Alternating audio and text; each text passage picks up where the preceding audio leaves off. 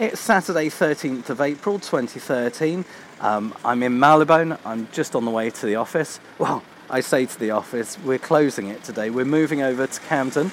It's very exciting. Uh, after all the building work, uh, we finally get to move in. About eight months ago, they asked me to get involved as my background's broadcasting, and we're putting in a bigger and better studio facility. Whilst we're taking over some of the equipment from this site, we've decided to look at the space that we've got and decide how much more we can deliver.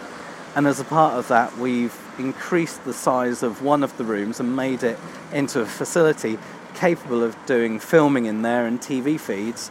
And in the other half, which was a traditional control room, we fitted it out as a complete radio studio. So actually, we can have two lots of activity happening at the same time over this time, I've had to learn more about acoustics, wall construction, ceiling construction, unistruts, um, what else? TV lighting rigs and window angles and all sorts of things.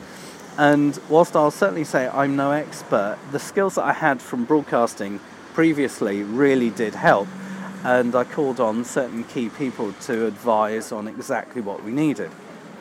One thing that concerned me from the beginning of the project when we went out to approach uh, contractors to advise on the studio was just how many people came up with uh, pricing that was absolutely astronomical to deliver what essentially was a really straightforward project.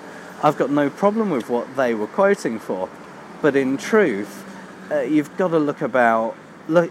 In truth, you've got to look at value for money, and that's quality versus price.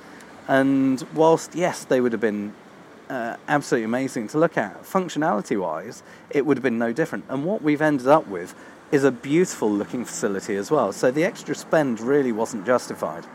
Um, enough about me waffling now. I've got to get into the office, get some equipment over to our storage, then I'm off to Camden to have a look at how the engineers are doing in fitting out the electronics with the uh, microphones and everything within the studio facility itself.